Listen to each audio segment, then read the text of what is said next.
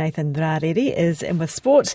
Uh, kia ora, Nathan. There's a bit of controversy for Cricket Australia. Yes, Australian batsman Usman Khawaja says he will not wear shoes bearing the words all lives are equal and freedom is a human right during the first test against Pakistan in Perth, which starts today. But he will fight the International Cricket Council's ruling that the messages are political.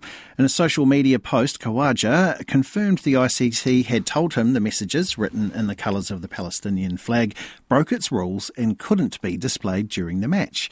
Australia captain Pat Cummins supports Khawaja's stance. I think it's one of our strongest points, our team, is that everyone has their own passionate views and individual thoughts. And yeah, chatted to Uzi briefly about it.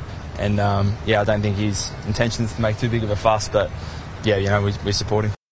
Former Black Caps coach Mike Hesson has been named as coach of Pakistan Super League side Islamabad United.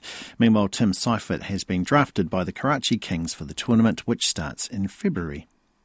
New Zealand cyclist Finn Fisher Black says he couldn't have asked for a better year after his return from a career threatening injury.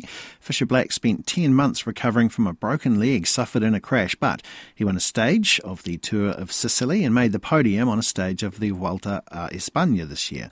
The 21 year old Team Emirates rider says it gives him confidence that he can recover from any obstacles he may face in the future. Yeah, I can take a lot from how well I've come back.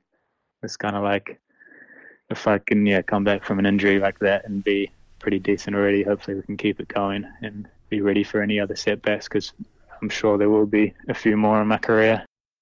Queensland's incoming Premier has vowed to review all major infrastructure projects for the Brisbane 2032 Olympic and Paralympic Games, casting doubt on the future of the controversial $2.9 billion Gabba Stadium rebuild. The plan is for the Gabba to be demolished, with cricket and AFL to be played at a revamped Brisbane show, showgrounds during the rebuild. Koinanga Purongo Haki that's your sports news.